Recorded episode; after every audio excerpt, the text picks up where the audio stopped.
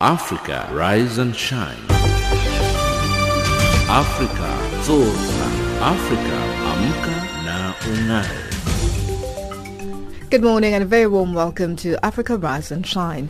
This is Channel Africa from an African perspective coming to you live from Johannesburg in South Africa. We are on the frequency 7230 kHz on the 41 meter band to Southern Africa and on DSTV's audio bouquet channel 802. I'm Lulu Gabu in studio with Amanda Machaka, Tabiso Lohoko and Figile Lingwati. In our top stories, Lake Malawi dispute talks resume in South Africa. South Africa's public protector faces fierce criticism and Madonna opens pediatric surgery center in Malawi. In economics news, Nigeria abandons plans to borrow more money to fund its budget and in sports news, World Athletics Championships get underway in Kenya. But first up, the news with Amanda Machaka.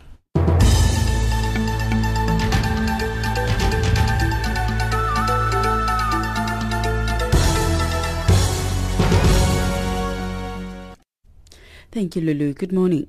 Zimbabwe's former Finance Minister Nkosana Moyo says agreeing to a coalition government before elections is depriving voters the right to express their will. There are talks of opposition parties forming a coalition movement to oust the ruling ZANU-PF. Moyo confirmed that he would be contesting the 2018 presidential election. Structuring a coalition ahead of an election, in my humble opinion, is like rigging the election and depriving citizens of their choice. So my view is that let us, those who want to contest, sell their ideas to the population. Let the population decide who is offering the thing that they want. And only if there is no outright decision should we now begin to compare who is closest in terms of programs on offer.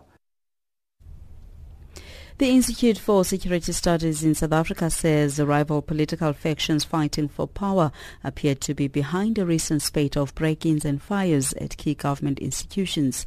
Institute spokesperson J.K. Cilliers says South Africa is face, facing becoming a shadow state following criminal acts at public institutions and revelations of state capture. He says politically motivated appointments are undermining the Hawks, police and the National Prosecuting Authority. Cilliers says it is worrying that the Hawks are not investigating allegations of state capture after a mountain of evidence about these emerged recently. He says uh, the inaction is clear evidence of collusion by the state. A group of far-right activists has hired a large vessel to patrol the Mediterranean and prevent would-be migrants from reaching Europe. The Defend Europe Vigilante scheme was announced by anti-immigration campaigners from France, Italy and Germany in Rome. Organizer Clement Galant says they plan to expose the true face of humanitarian organizations and their collaboration with smuggling mafias. Galant says they'll call the Libyan Coast Guard when they encounter migrant boats. The UN says more than 100,000 Africans have arrived in Europe by sea this year. Donald Trump Jr. says he did not tell his father about a meeting last year with a Russian lawyer who was apparently offering to help the Trump election campaign. In a television interview, he described the meeting as just nothing. In retrospect, I probably would have done things a little differently. Again, this is before the Russia mania. This is before they were building it up in the press. For me, this was opposition research. They had something, you know, maybe concrete evidence to all the stories I'd been hearing about, but they were probably underreported for, you know, years, not just during the campaign. So I think I wanted to hear it out. But really, it, it went nowhere, and it was apparent that that wasn't what the meeting was actually about. And finally, Madonna has been held as a symbol of a motherly spirit by Malawi President Peter Mutharika after the U.S. singer opened a children's hospital named after her adopted daughter, Mercy James. The Mercy James Institute for Pediatric Surgery and Intensive Care, located in Blantyre, Malawi's second largest city, is the first such facility built in the country by Madonna's charity, Raising Malawi. At the hospital's official opening on Tuesday, Madonna said they will ensure that not only will it be a world-class children's hospital, but also a superior center of learning. Channel Africa News.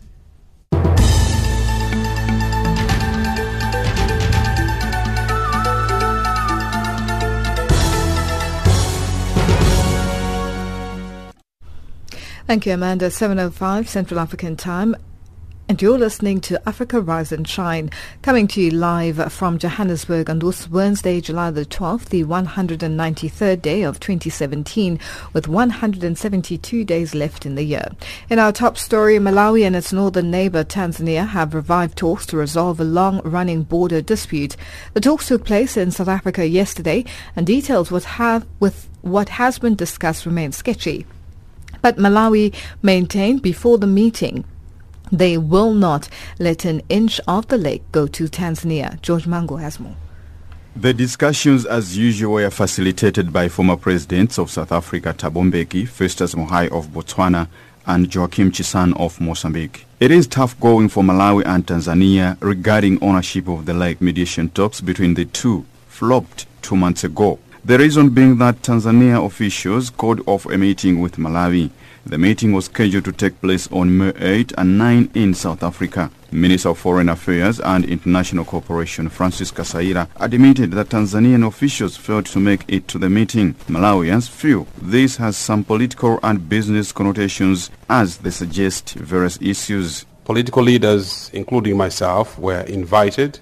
Following recent press reports that Tanzania has uh, redefined its borders and has come up with a new map which claims half of the lake following the median line, as is normally the case in customary international law.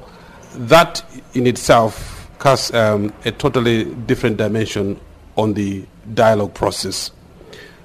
That development uh, throws into question the whole process of dialogue it's right and proper, and it's, it's also um, within the rights of Malawi, the Malawi government, to take an issue like this one to the ICJ, International Court of Justice. The Tanzanian delegation had confirmed participation, but later sent a letter to the high-level delegation team of the mediation talks that they will not make it to South Africa for the talks last minute. Malawi authorities said they want to resolve the issue as soon as possible since the issue has been there for a long time and Malawians need to know what is going on regarding the talks and the lake. President Peter Mutharika said the lake belongs to Malawi.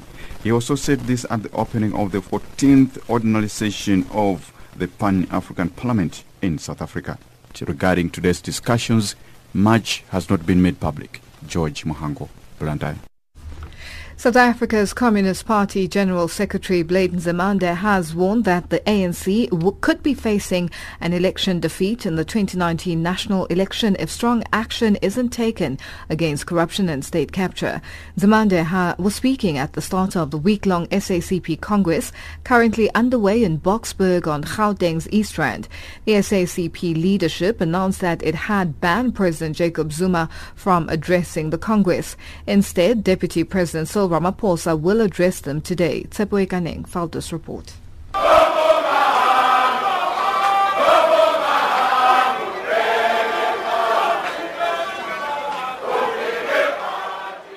The dire state of the country's economy and alleged influence of the controversial Gupta family in state institutions are major issues being discussed at the SACP's 14th National Congress. The Congress resumed its second day with strong calls for an immediate end to state looting and corruption. The Communist Party's national chairperson Senzeni Zokwana fired the first salvo as he lashed out at the ANC-led government.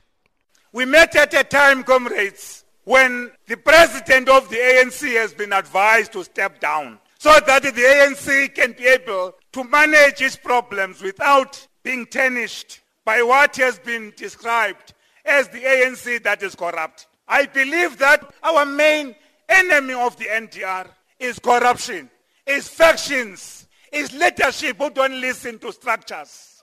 Zokwana also launched a scathing attack on the Gupta family, accusing it of unethical conduct. We can never be dragged to a situation where the ANC loses its standing with the people because of one family. If they are business people, they should behave like all business people. In 2012, they started in NUM Guptas, trying to change its leadership, putting money in so that those who will be their own people comes in. They should conduct themselves, comrades, like any other business person. They must stop dragging the ANC into mud and leave the ANC alone. Meanwhile, Gauteng ANC Deputy Chairperson David Makhura warned of declining confidence in the tripartite alliance.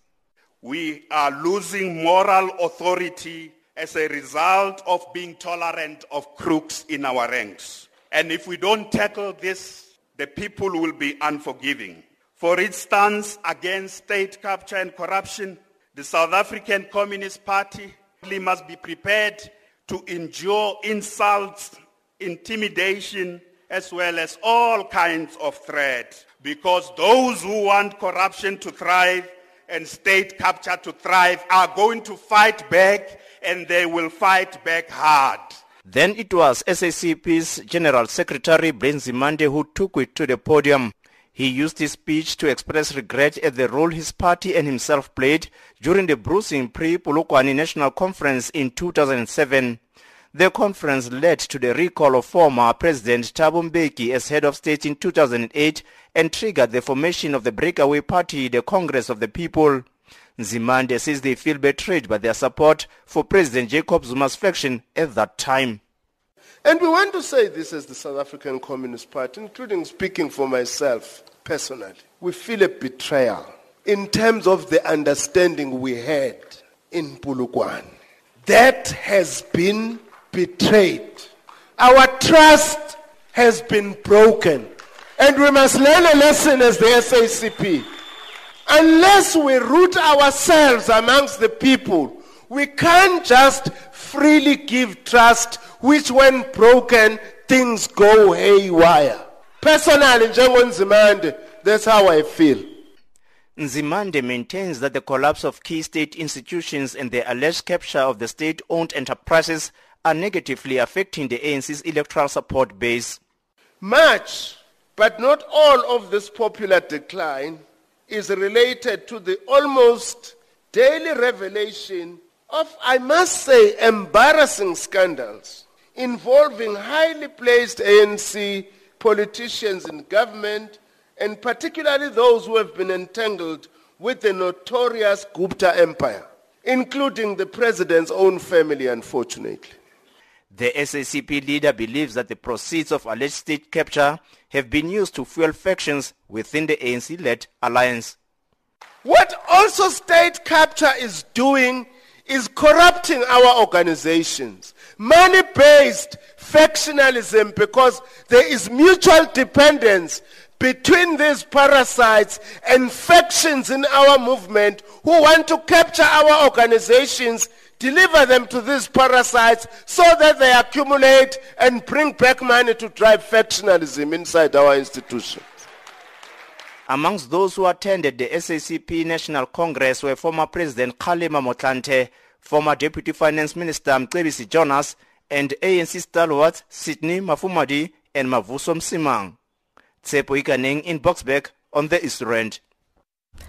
Several South African political parties are calling for Public Protector Busisiwe Mkhwebane's head. They also want her to be held personally liable for the legal costs of a review application to challenge her remedial action involving the Reserve Bank and Parliament. This follows her announcement that she would not oppose the application by the Reserve Bank and Parliament to set aside her remedial action. It instructed Parliament to amend the Constitution in order to change the Reserve Bank's mandate. The EFF, UDM, ACDP and DA have accused Mkhwebane of a gross incompetence, saying she is not fit to hold office. Abongwe Kobokana reports. The report was Mkhwebane's first major findings, but it has resulted in her being severely criticized for overstepping her boundaries. This after Mkhwebane ordered Parliament to amend the constitution in order to change the mandate of the Reserve Bank.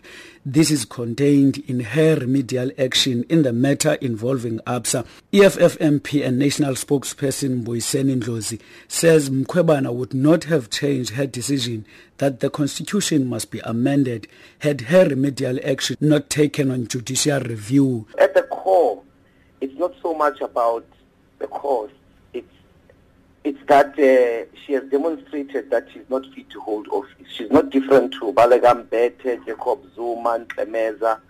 uh, who in their ways of doing things always violate the constitution until somebody takes them to court. So had nobody taken her to court, she would have marshaled the entire country into a wrong and dangerous direction of violating the constitution. She must do the honorable thing and step down. What she misunderstood is too basic, basic knowledge. Mkhwebana has already considered that her office will pay the legal cost of the review application, but the UDM says this is not enough. The party wants Mkhwebana to be held personally liable for the legal cost. Nqabayomzi Kwankwa is the UDM chief whip. Uh, the, the legal the, the, the legal costs as a mistake are very costly for the taxpayer, especially at the time when the economy is battling from a technical recession. If people make such mistakes because of their incompetence and incapacity, they must pay the legal costs out of their own pockets. It must, we must make that very clear. Otherwise, uh, we need someone else who's competent who understands the nature and the, uh, the importance of that office to discharge its mandate. Mkhwebana also ruled in her report that special investigating unit should recover the 1 billion bailout by the Reserve Bank to Absa Bank. DA spokesperson on justice and constitutional development, Glynnis Breytenbach, supported the views of other parties for the public protector to vacate her office. She says the latest by Mkhwebana vindicates the DA's position that she was not the right candidate for the job. Uh, and now she says, oh, she made a mistake and she won't oppose the review application and she'll pay the cost. But it's the taxpayers' money that she's offering to tender costs with. So it's very easy to litigate with other people's money. She must pay it herself. The ACDP has warned to ask Parliament to institute a formal inquiry into her fitness to hold office if she continues to make such mistakes. Well, I think she needs to, we, we as Parliament need to be very mindful of the decisions that she's taken, considering the far-reaching consequences of her remedial action. And should it become necessary, then obviously Parliament may have to institute an inquiry as to her fitness to hold office because remember at the end of the day we as parliament did appoint her to this position. But the office of the public protector has rejected calls from Mkhwebana to go. Spokesperson for the public protector is Cleo Mosana. The public protector has uh, discharged a constitutional mandate appropriately and the issue that we are dealing with here is the issue which was informed by the consideration in terms of the law and as to the outcome as to how it's going to be, that is vested upon the court to make the interpretation. There's nothing wrong that the public protector has done here and there's no reason that anybody should be calling for her resignation. That was the spokesperson for the South African Public Protector Cleo Mosana ending that report by Abongwe Gobokana in Cape Town. Hello and welcome to Channel Africa, the African perspective. We broadcast from Johannesburg in South Africa and our main aim is to provide you with news, views, knowledge and entertainment from Africa to Africans and listeners from around the world. Reporting for Channel Africa in Harare, Zimbabwe, this is Simon Muchemwa. Reporting for Channel Africa, I am Diana Wanyonyi in Mombasa. For Channel Africa, I am Kumbera Munjerere in Johannesburg.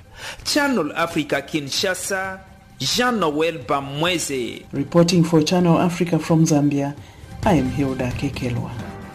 Channel Africa, bringing you the African perspective.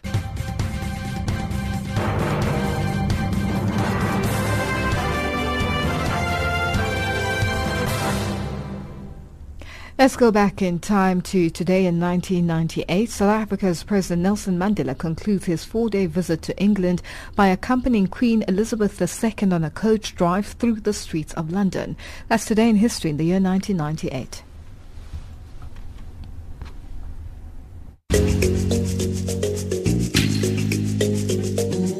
This is Channel Africa, South Africa's official international public radio station on shortwave, internet and satellite. From an African perspective, listen to Channel Africa in English, Kiswahili, French, Silozi, Portuguese and Chinyanja, informing the world about Africa.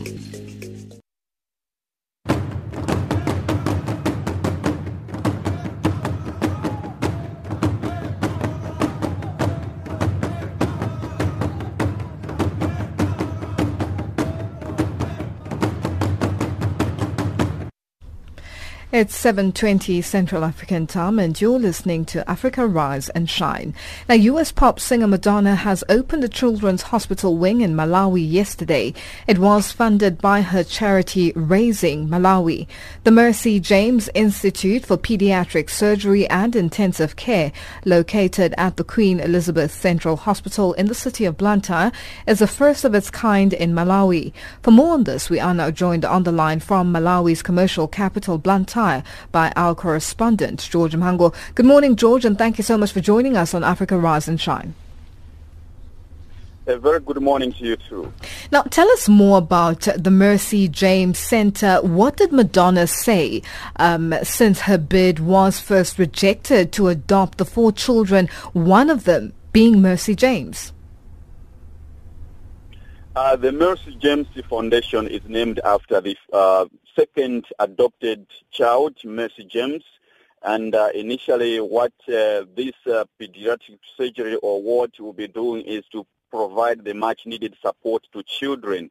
As you know that uh, Malawi definitely in terms of uh, health care for children uh, to some extent is facing some hurdles. Why? Because a number of times, you know, even those people that go for maternity services have some challenges. Provision of medical drugs is a challenge and even surgery services.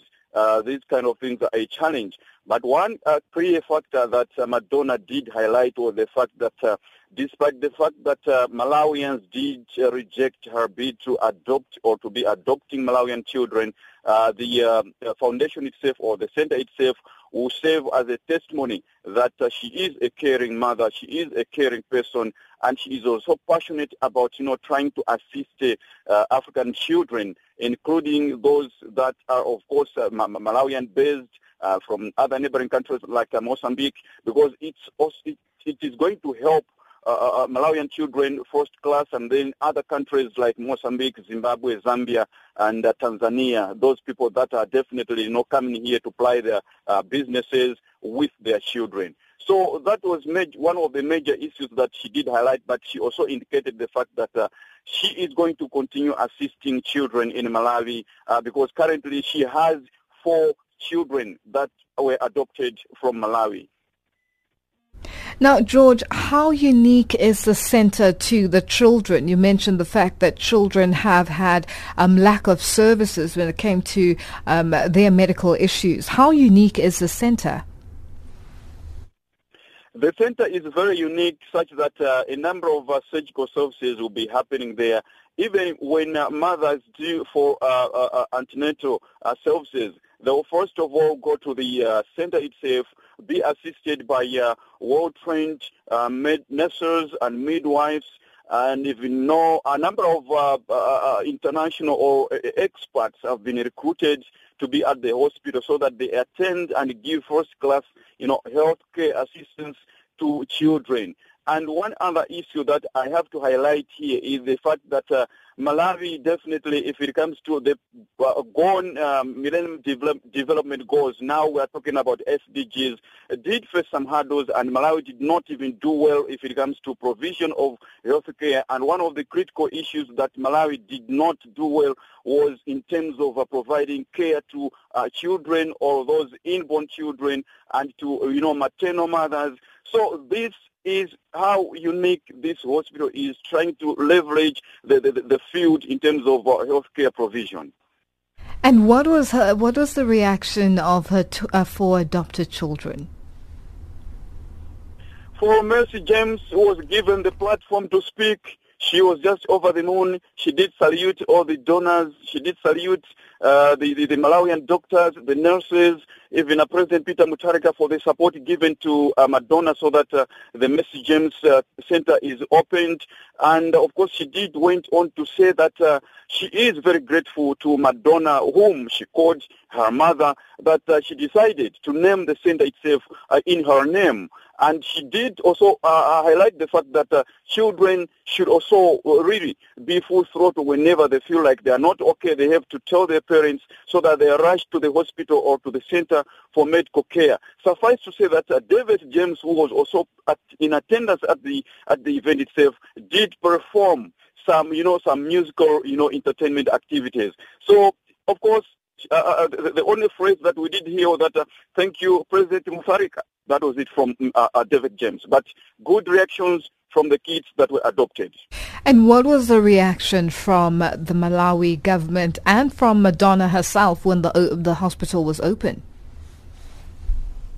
Uh, for Madonna, she was saying that the government has to make sure that uh, the center is well taken care of and that uh, uh, uh, the workforce should have the passion to save the children and should have the passion to save uh, the lives of the very and vulnerable mothers that will go there for uh, uh, antenatal uh, services. Uh, suffice to say that uh, uh, the Minister of Health did salute the fact that Queen Elizabeth Central Hospital, where this Mercy James Foundation is located, is one of the cleanest hospitals in the country. She, he also mentioned Balaka, he also mentioned Chitipa, he also mentioned the Ethel Cancer Foundation in the capital city, Lilongwe, something that did pro- prompt some, you know, ma- major relations and, you know, hand clapping even from uh, President Peter Mutharika, who did, you know, open the center with a, a core on the health care providers and workforce to ensure that they give the utmost care to children, knowing that they are the future uh, citizens of the country. George, thank you so much for joining us. We'll have to leave it there for now. Thank you very much. That was our correspondent in Malawi, George Mhango, joining us on the line from the commercial capital, Blantyre. A world that remains beset by so much human suffering, poverty, and deprivation. It is in your hands to make of our world a better one for all. From July 18, raise your hand and make a dedicated effort to keep helping others in any way you can. Make every day a Mandela Day. It is in your hands to make a difference. There have been mixed views on whether or not members of parliament in South Africa should vote secretly or openly on a motion of no confidence. UDM leader Bantu Holomisa and outspoken ruling ANC MP Makhosi Khoza want the vote to be done secretly to protect MPs who fear victimization, while political analyst Professor Steven Friedman says the vote must be done openly. Lula Mamatia reports. The three were taking part in a panel discussion on whether or not secret ballot should be used in the upcoming motion of no confidence in President Jacob Zuma.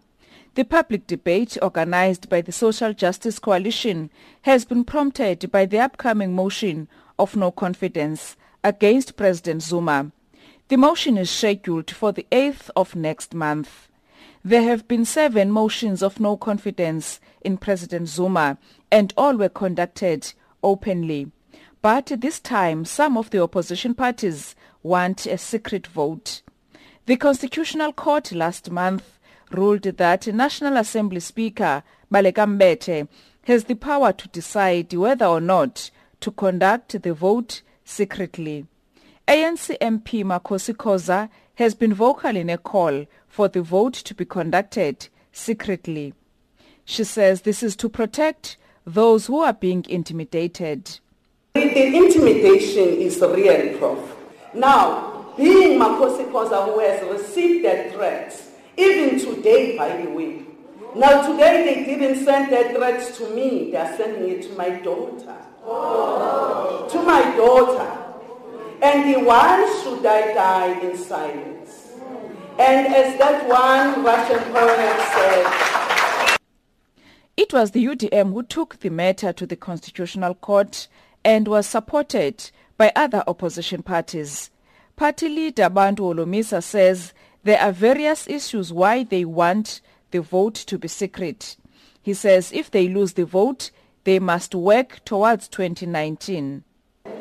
Come 2019, this country must never ever be in the hands of one political party. If we want to, to, to promote checks and balances, let us go the route of coalition at national level. That would stem this tide of corruption immediately. Political analyst Steven Friedman differs with the two. He argued strongly that public representatives must express their views openly to promote transparency. He says they must exercise their conscience openly. If you're out there as a public representative, you have to accept that your job is to look after the interests of people who voted for you. And if that gives you your job, then that is something which is part of the process, and it may be regrettable that you don't operate in secret as a result. The ANC has made it clear that it will not vote with the opposition to remove its own president. Dr. Khoza has said that she will be voting for the constitution. The Speaker is yet to decide whether or not the vote will be held in secret. She has given parties represented in Parliament until this Friday to make their submissions before she can announce her decision. Lula Mamatya in Cape Town. It's 7.30 and our headlines up next with Amanda Machaka.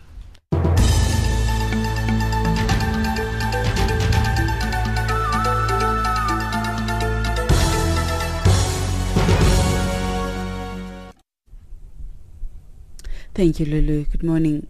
In the headlines, there are mixed views on whether or not members of parliament in South Africa should vote secretly or openly on a motion of no confidence against President Jacob Zuma. Zimbabwe's former finance minister Nkosana Moyo says agreeing to a coalition government before elections is depriving voters the right to express their will. And Donald Trump Jr. says his meeting with a Russian lawyer ahead of U.S. elections last year was just nothing. Details on these and other stories at 8.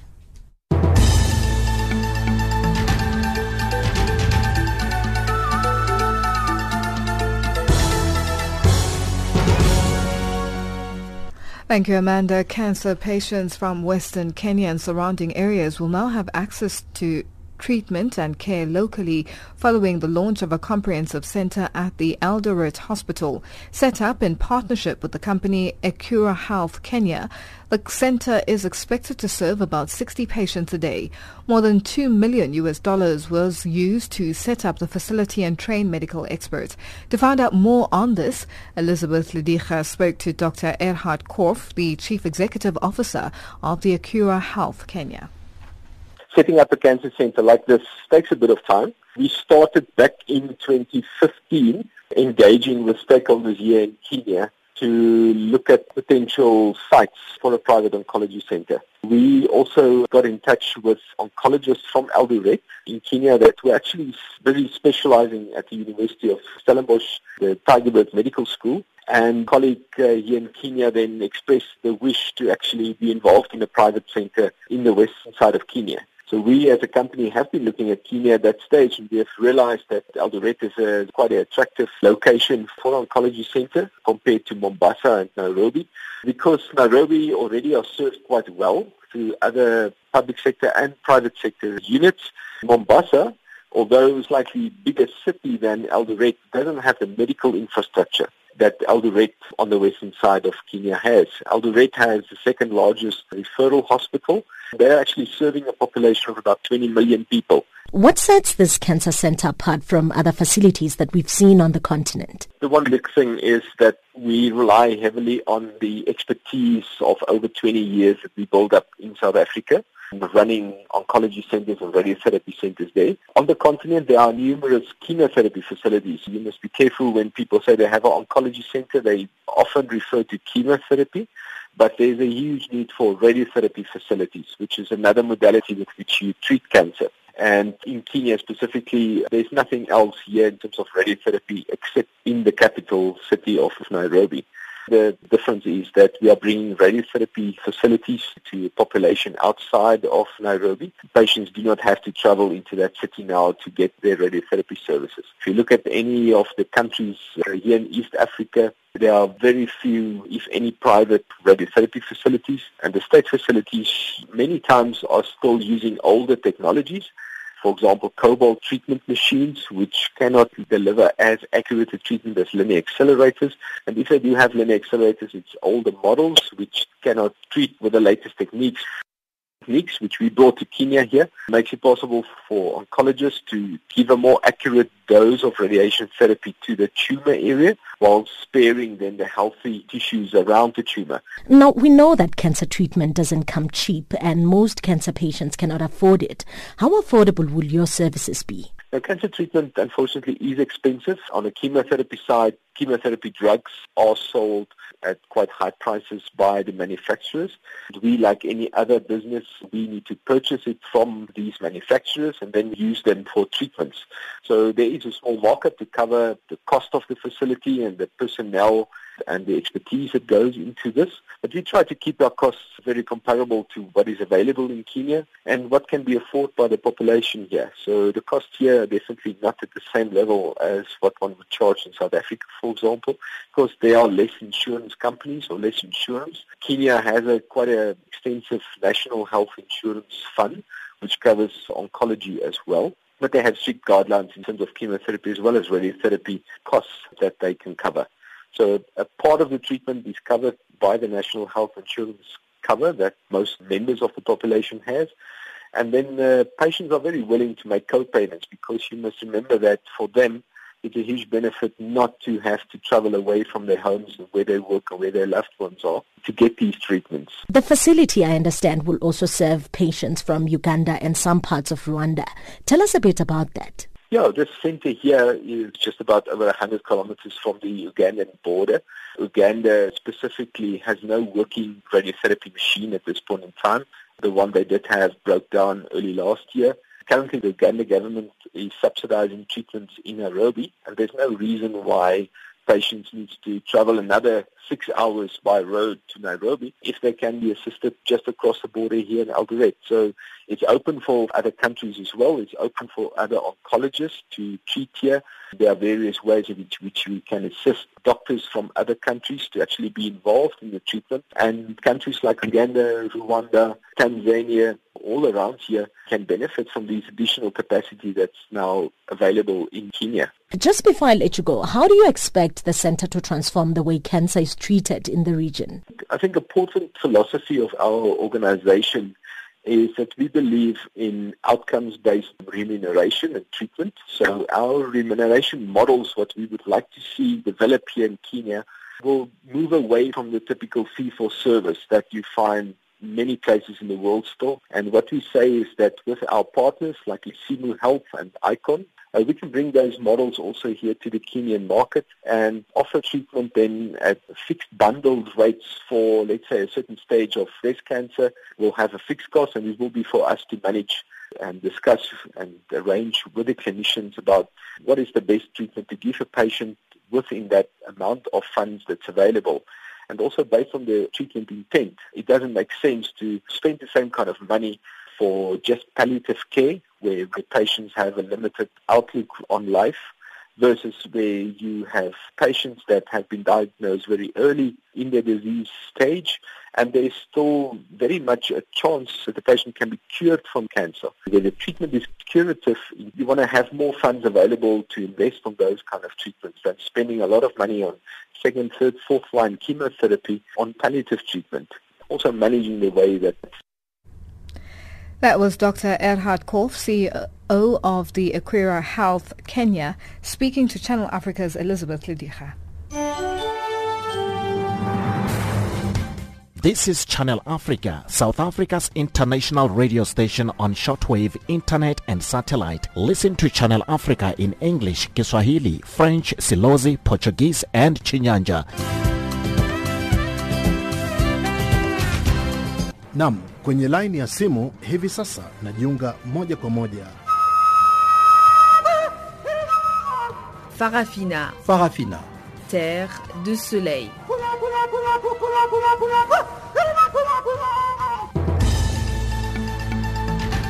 kia makande embalelwa kina miriam Está na companhia do Serviço em Língua Portuguesa do Canal África, a voz da Renascença Africana que transmite a partir dos seus estúdios centrais de Auckland Park, cidade de Johannesburg, África do Sul.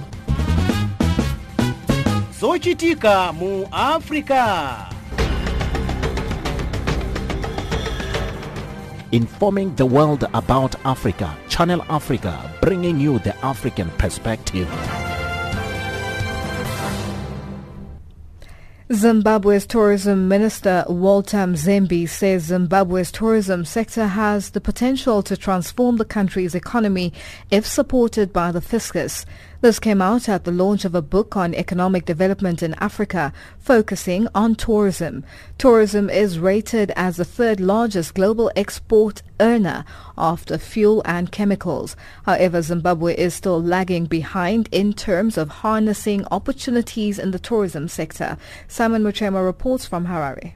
The continental gross domestic product forecast is expected to grow from 73 billion US dollars in 2015 to 121 billion US dollars in 2026 and in Zimbabwe, the sector could bounce to 5 billion US dollars from the current 1 billion US dollar. According to the United Nations World Tourism Organization, UNTO, the number of international tourist arrival to the continent's forecast is poised to grow from 57 million in 2014 to 134 million in 2030. This is the economic sector governments on the continent are urged to fund and help foster economic growth.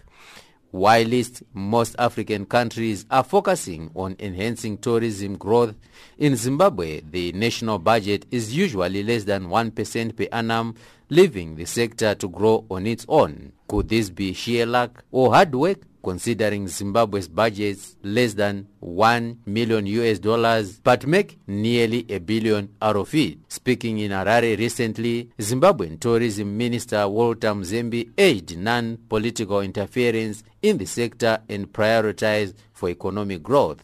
The 1 billion economy that it is today, it is out of Minister Mzembi and his team's creativity. No investment into it at all. Just try and imagine if we were just giving it 1% support of fiscal budget. What it means is we would be getting 4.4 million if I'm using your current budget uh, uh, statement at 4 billion. we should be getting 4.4 million. With 4.4 million, I can guarantee you if I get it on a sustained basis over uh, the next three, four years to 2020, I will transform Zimbabwe's tourism economy from the 1 billion economy it is to 5 billion. I will do it. I've given you a billion, rising from two, less than two, 200 million in 2009, exponentially going, okay, in leaps and bounds to what it is today, with absolutely nothing except creativity and the power of branding.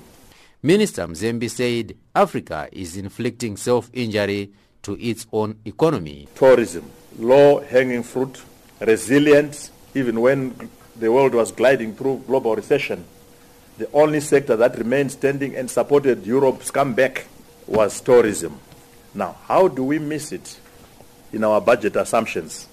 How we inflict uh, self-injury to ourselves in economic planning? How do we miss such an important pillar to the extent where we don't see it in fiscal appropriations? You come to Parliament every time we do the blue book, the budget, and for as long as I've been minister, uh, tourism has been commanding the bottom of the ladder in terms of fiscal appropriation. Less than 1% of the budget. In fact, we get point, decimalized 0.00 something percent share of the budget. On one hand, Africa's Capacity Building Foundation, ACBF Director Dr. Thomas Munthali warned Africa could miss the SDGs linked to tourism. Currently, uh, we are around 8% of GDP, which means come 2063, we have to be getting to something like 16% to double that.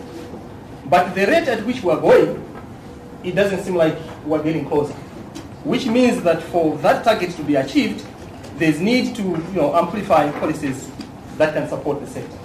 Otherwise, that target is mm-hmm. off. Uh, we can forget about it.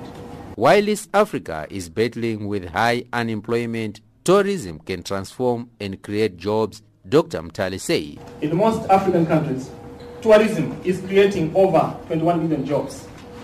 And what is interesting here is that most of, I mean, close to 50% of this in the hotel and restaurant sector is occupied by women.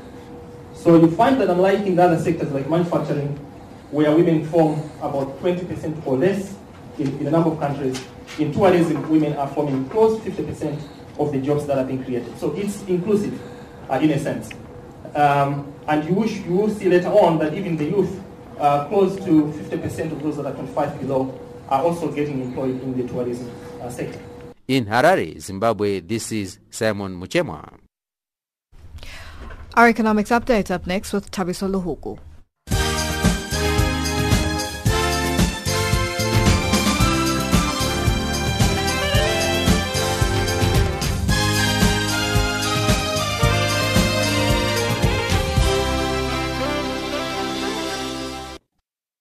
Thanks, Balungile. The International Monetary Fund uh, says Zimbabwe is yet to reach a deal with the World Bank and other foreign lenders over clearing arrears and implementing reforms warning that reliance on raising money domestically could further fan inflation. President Robert Mugabe's government has not received foreign funding since it started defaulting on its external debt in 1999 and is relying on domestic borrowing and taxes to fund its national budget. The IMF has said in a statement on Friday after a meeting of its executive board this week that although Harare cleared its arrears with the fund last year, talks with the World Bank and other multilateral lenders have faced delays. The controversial Indian-born South African business Gupta family's Oak Bay resources have been given to the official nod to delist from the Johannesburg Stock Exchange after failing to secure a sponsor. Its last day of trading will be on July the 18th. South Africa's top four banks and auditors KPMG cut ties with the firm last year, and the Guptas have been embroiled in allegations of corruption linked to state tenders. Oak Bay says it approached several JSE accredited sponsors, but nobody was interested. South Africa's manufacturing sector has recorded a smaller than expected decline of just under 1% year on year in May from 4.2% in April. Most economists forecast the sector would fall by 4.5% in May. The decline was driven largely by petroleum and chemical products, Tsepo Mowai reports. Six out of ten divisions in manufacturing showed increases, but the sector still remain in a recessionary environment. The last time manufacturing output experienced positive growth this year was in April. Stats SA's Nicolai Claassen says this is bad news for jobs and economic growth. Nigeria's debt office plans to use 483.4 million US dollars to service its foreign debt over a 10-year period and make repayments starting from next year as its dollar debts begin to mature. Debt Management Office projects debt service repayments to amount a total of 4.47 billion US dollars to be made in 2018, 21 and 23. Nigeria issued a debut Eurobond in 2011 with a follow-up tranche in 2013. Zambia has recorded an economic growth of uh, 3% in the first quarter of 2017 with the agriculture, forestry and fishing sectors contributing the highest percentage of 1.7. The manufacturing and energy sectors were second with each contributing 0.3% to the country's economic growth. This is according to the monthly bulletin released by Central Statistical Office at the ongoing 53rd Zambia International Trade Fair. The US dollar trades at 13.52 in South Africa. It's at 10.28 in Botswana and at 9.5895 in Zambia. It's also trading at 0.77 to the British pound and at 0.87 to the euro. Gold $1,209. Platinum $893 an ounce. Brent crude $47. 1 8 cents a barrel. I'm Tabiso Lohoko.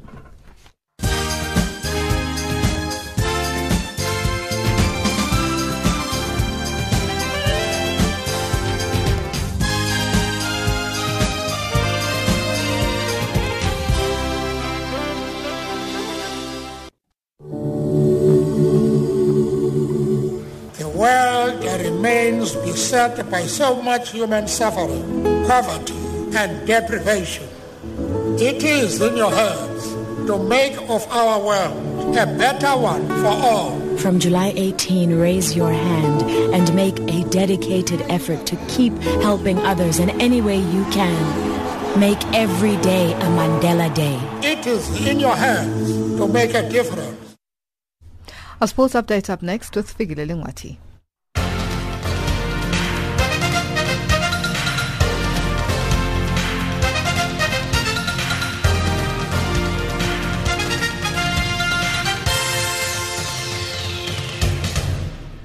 First up in our sports update this hour, we begin with athletics, World Athletics Governing Body IAAF President Lord Sebastian Coe has expressed confidence that Kenya will host a successful World Under-18 Championships as the event gets underway today at Kasarani. Coe termed the championship as historic and a big moment for the country.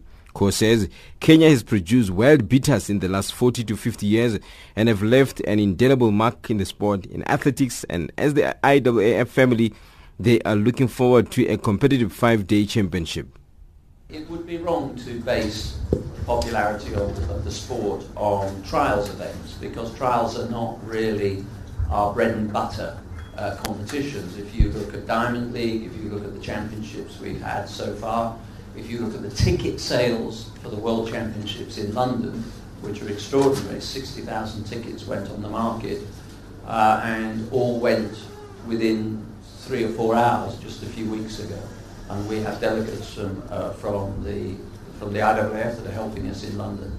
Uh, I was in Diamond League in London just the other day. We had 35, nearly 40,000 people in the stadium. So, no, athletics is, is, is still very strong.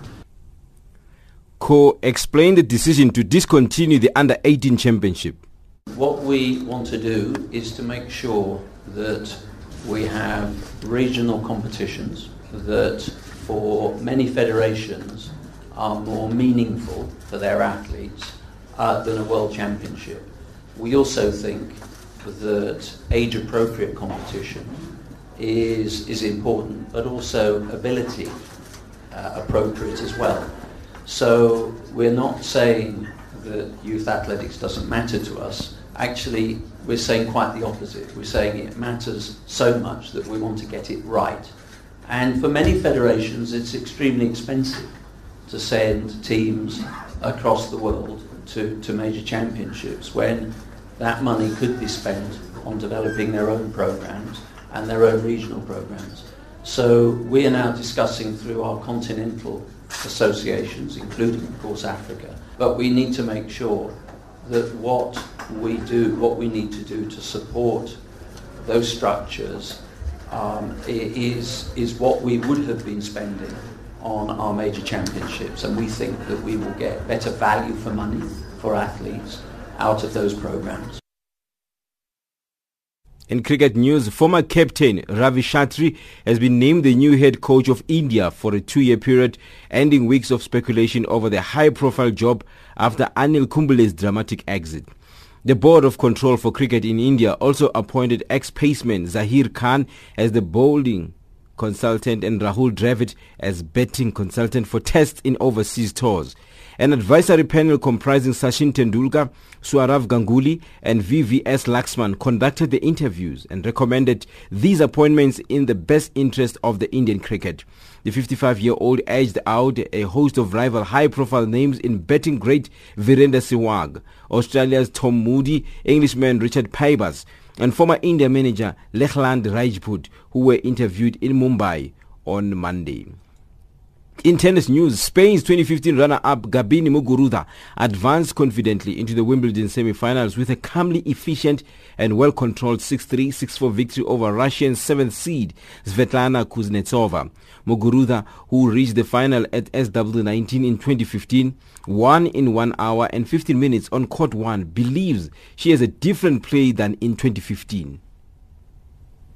It seems far away from me. It's not that far, but I think I'm a completely different uh, you know, player. I've learned a lot of things. I know how to play more calm now, especially these tough matches. So I think it's a big change. And uh, to be back, hopefully going into the finals, you know, makes me so happy. The players that are now here are because they're playing well and they deserve it. So it doesn't matter which ranking or who they are because they are playing great. Venus Williams handed out another lesson to one of Wimbledon's young upstarts when she beat Jelena Ostapenko 6-3-7-5 to become the oldest women's semi-finalist for 23 years. The five-time champion who turned 37 last month tamed the big-hitting Latvian with a rock-solid performance under the center court roof, winning with something to spare. Age continues to prove no barrier for 37-year-old Venus.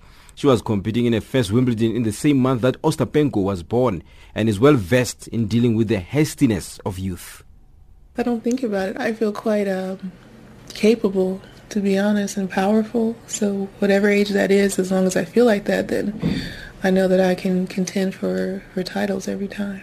Son, In hectic final, that's in cycling. Team Dimension Data for Qhubeka's Edvald Boasson Hagen managed to take home another top 10 result on stage 10 of the Tour de France. Following the script from the previous days, the early break got away right from the beginning of the stage. That's your sport news this hour.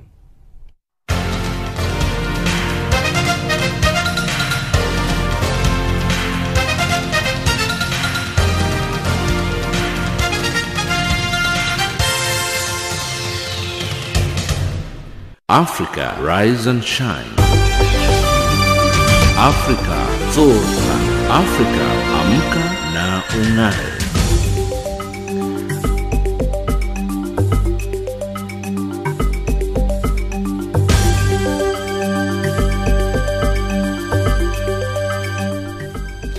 With the uh, sad news that's just come in, Stimela frontman Ray Phiri has passed on, and this is just a tribute song to him. One of his uh, great hits, Where Did We Go Wrong?